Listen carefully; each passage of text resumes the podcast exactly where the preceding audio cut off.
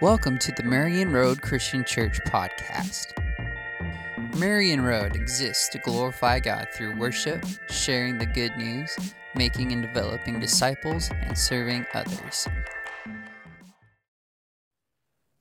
What you wear can really reveal a lot.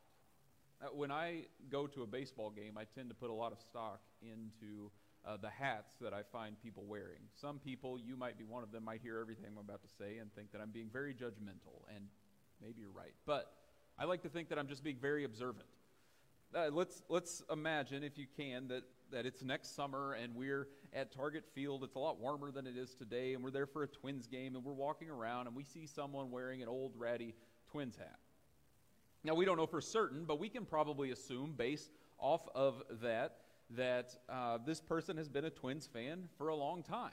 You, you, you might would be safe to assume that this person wears this hat, you know, not just when they go to a ball game, but wears it most days, if not every single day.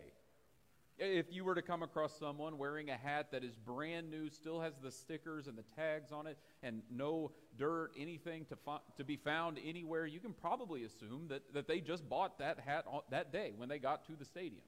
Uh, You can maybe assume that, that maybe this is their first time at a Major League Baseball game. This is their first exposure to, to baseball or, or something like that.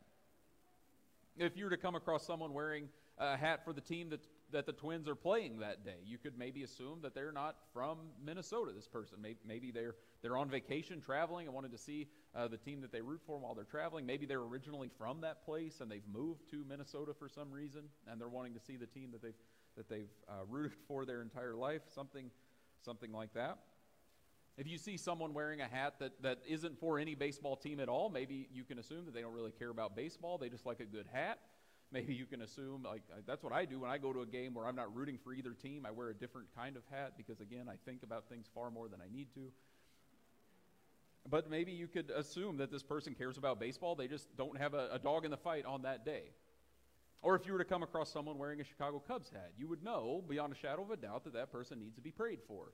It's not it's not their fault maybe maybe that they've gone astray. Maybe someone led them astray. Maybe they they made that decision by their own. But whatever the case may be they need to repent. They need to know the grace of god.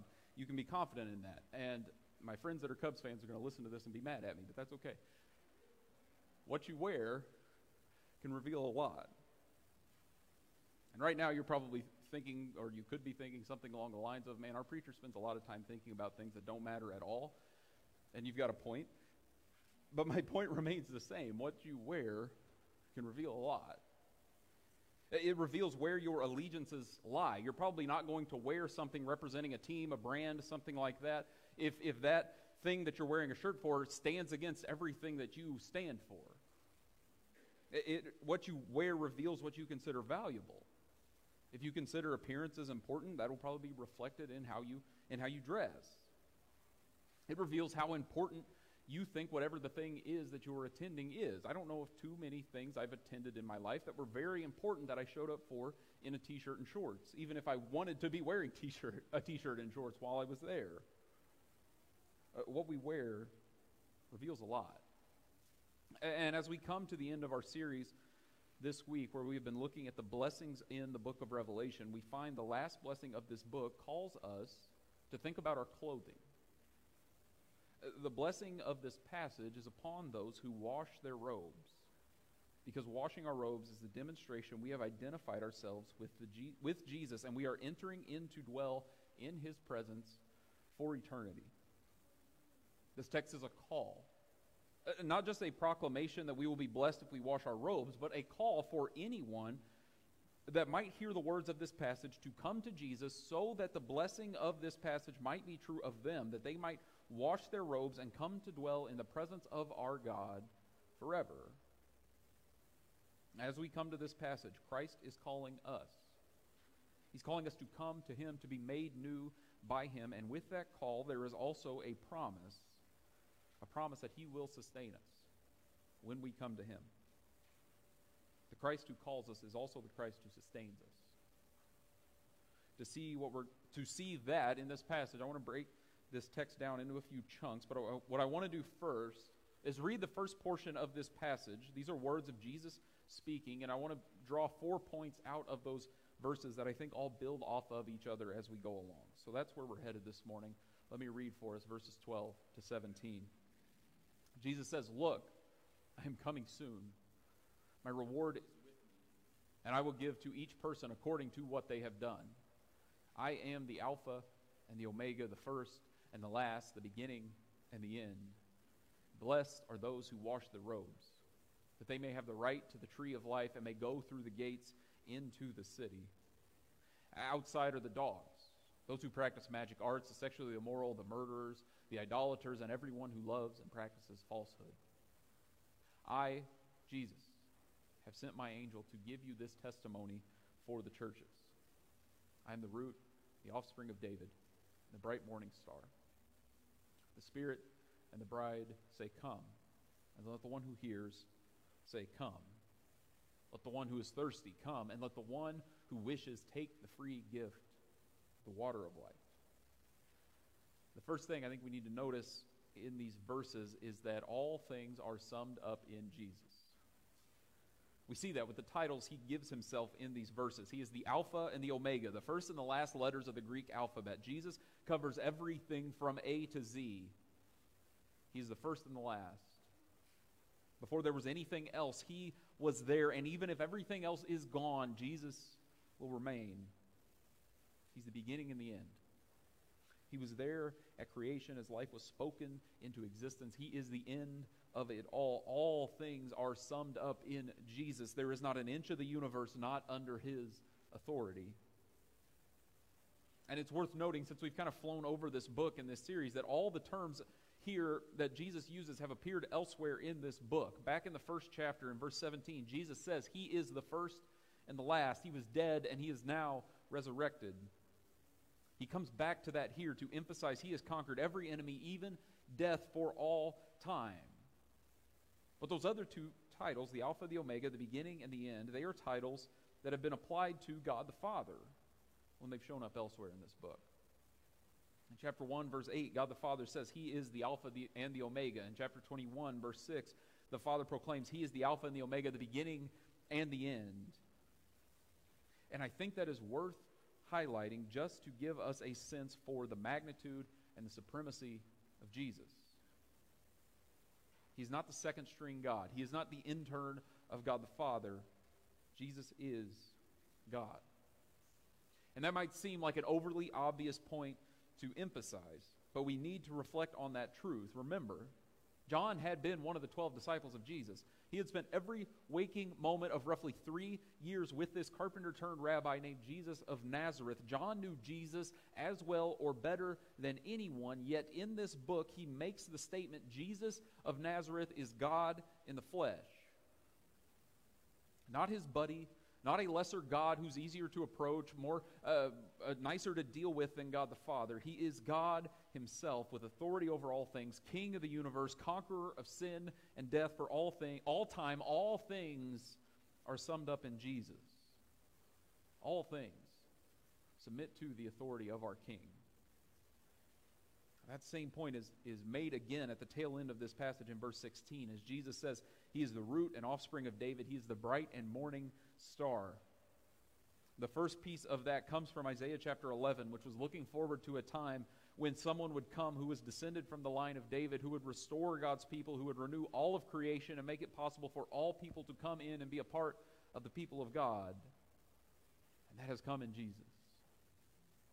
And He is the bright morning star. He is the light that illuminates everything else. All meaning, all significance comes from Jesus and Jesus alone. He's the one who holds authority over all things. He's the one currently ruling over all things. He's the one who will one day return and redeem all things. He is the one who is our authority. He's the one we look to as our hope. He is not just a nice guy we go to when things are rough so he can make things better. He is not a vending machine there to appease our needs. He is our Lord and our King who we submit to in all things, allowing him to set the terms of our existence instead of trying to figure out how we can twist his arm into giving us what we want. All things are summed up in Jesus. And because all things are summed up in Jesus, he invites us to come to him. Jesus has authority over all things, and yet he does not rule as a tyrant. He is the king of all things because he emptied himself, offering himself as a sacrifice for sin on the cross, dying the death we deserved so that we might have life with him. And because that is who he is, he invites us to come, to come to him. Because he rules over all things, he makes it possible for us to come into relationship with him. He promises that he is coming soon, like we talked about last week. And that does not mean we are called to speculate on exactly when that day will come or decide Jesus must be wrong because he doesn't operate on our timeline. It is a call to live with hope. The life we will one day enjoy in completion is already begun in part, and so we live with an expectation of that future reality that will come. Jesus is coming soon. When he comes with him, he brings eternal life for his people. And that is the reward. That is the end goal we look forward to as God's people. He has promised that one day he will make all things new, and all things includes you and me. He invites us to come so that we might experience life with our God as we were created to live. These verses are not a threat from a tyrant, they are an invitation from a benevolent king to come and enjoy the blessing of life under his perfect rule. But it's important we don't misunderstand what he's saying in these verses when he speaks of giving to all people according to what they have done. That's not a threat from Jesus that our eternal destiny hinges on whether or not we've been good enough, whether or not we've measured up to some standard that only He knows. We don't have any insight as to how good we have to be. The thing over which everything hinges is how we have responded to Jesus. When we come to Jesus, we wash our robes. And that washing is our entry point into eternal life. This idea of washing robes shows up in Revelation chapter 7. John sees this vision of a great multitude representing all of God's people, people from every nation and tribe and people and language. And John sees that they are wearing white robes, and it is explained to him that these white robes have, had have been washed in the blood of the Lamb. And that might not make very much sense from a perspective of sanitation. John is not recommending that, you know, to get the really rough stains out, you got to get a little blood in there to really, really take care of it. That's not what he's saying. It's a statement about our need to be cleansed by the blood of Jesus. Back in Isaiah chapter 64, Isaiah uh, laments the sinfulness of God's people, and he says, All of our righteous deeds are like filthy rags.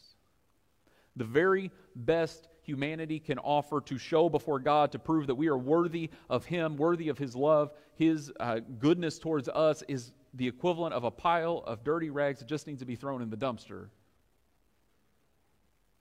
So, as Jesus speaks here about a reward that is coming and saying that those who wash their robes will be blessed, he is not speaking of something we are called to accomplish on our own. He is speaking of how we respond to what he has done.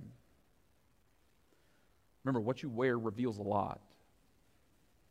In response to what Christ has done, we are called to wash our robes, to be cleansed of our sin by his blood, so that we might be able to stand before our God as righteous, as pure, as clean, as holy. It is not a matter of trying to purify ourselves. It is a matter of being cleansed by the only one who can ever make us truly clean, so that we may have life with our God, as he explains there in verse 14. Those who wash their robes are invited in to have the right to the tree of life. The very same tree that back in Genesis chapter 3, God put an angel with a flaming sword in front of to keep humanity away from it. Because for them to eat from it would give them eternal life in a broken world. And God bars humanity from that tree of life in Genesis 3 because of our sin, and with that bars us from the potential of eternal life. But here, at the end of the story, the way has been opened up for those who have washed their robes in the blood of the Lamb. The gates of the city are thrown open. This new Jerusalem where God's people dwell in God's presence for all eternity because the blood of the Lamb cleanses God's people from our sins so that we might be made new. This is the hope we look forward to as God's people. Washing our robes leads to life with our God forever. And that invitation to life with our God is for all so far I've, I've, kind of skipped over verse 15 because in the midst of all of this positive about eternal life with our God, there's the negative right there that those who do not respond, those who do not come to wash their robes, will be cast out. There's no place for the unclean in the new heavens and the new earth. All sin and impurity will be done away with for all time.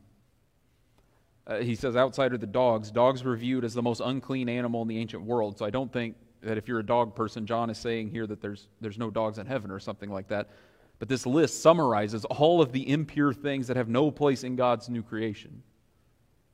There's no place for magic arts, humanity trying to use the powers of evil for their own ends. There's no place for sexual immorality, human beings subverting God's good intentions for his creation and using others for their own pleasure at the expense of what is best for the other person. There's no place for murder, taking the life of someone created in God's image. There's no place for idolatry, giving anything other than God the place of the ultimate thing in our lives. There is no place for deception and falsehood, either in practicing it ourselves or endorsing its use by others. God is a God of truth, and therefore, we look forward to when all lies will be done away with. And that is what we look forward to as God's people.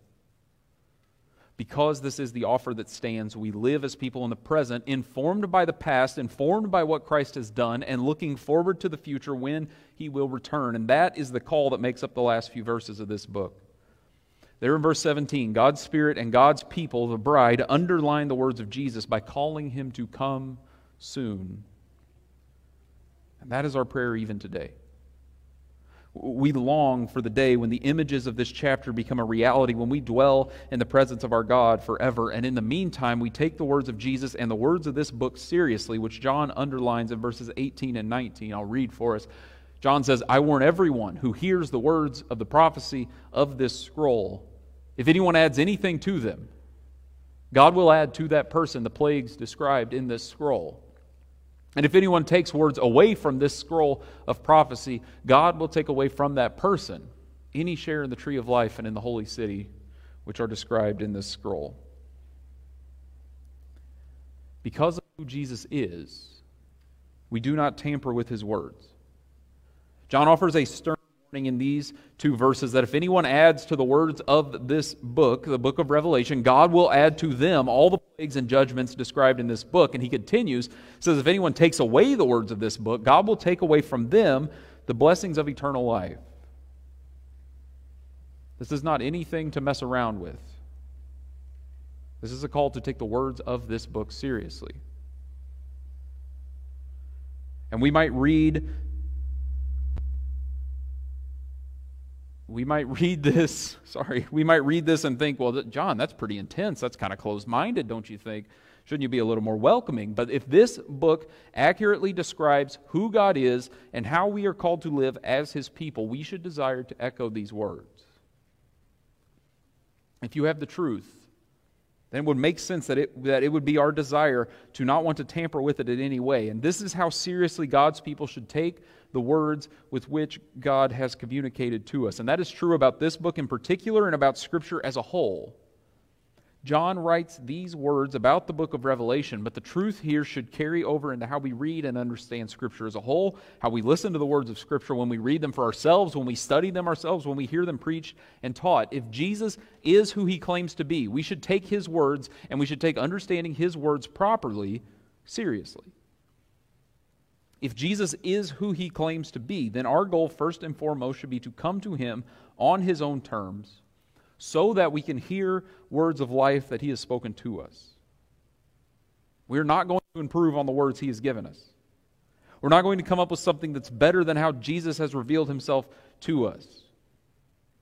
As has already been spelled out in this passage, the reward for those who remain faithful to Jesus, who remain faithful to what He has given us, is eternal life with Him in complete perfection. And if that is the end result of following the commands laid out in these verses, then why would we ever want to go anywhere else? If God truly is who he claims to be, if God truly is who we believe him to be, that he is the creator, sustainer, ruler of the entire universe, and has communicated to humanity about who he is, about who we are, about what has gone wrong with our world, and what the solution is to what has gone wrong, why would we ever think we're going to, going to make the situation better by tinkering with the words of God, either by adding to it, uh, thinking we've come up with a new and improved version of the gospel of God through which He's setting all of creation right, or by taking away, thinking that we know better than God and therefore we need to smooth off some of the rough edges of the message for us? as if we, as imperfect humanity, have moved beyond the wisdom of the perfect, infinite, loving God of all things.